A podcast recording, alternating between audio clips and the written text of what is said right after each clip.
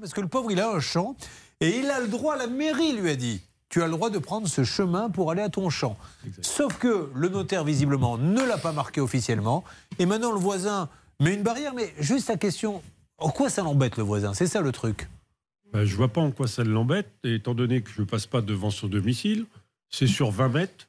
Oui, c'est c'est ça qui, qui est fou, c'est- c'est c'est C'est vraiment... incompréhensible, quoi. Vous ne traversez même pas son terrain, c'est un petit chemin comme on en voit à la campagne, entre deux champs, Voilà, voilà. que tout le monde pourrait prendre, mais non, comme euh, le notaire a oublié de le marquer, eh bien tu ne le passeras pas. Non mais c'est terrible, parce que du coup, euh, vous pouvez pas aller dans votre champ, qu'est-ce qu'il y a dans votre champ Eh ben, en ce moment, je fais de l'herbe.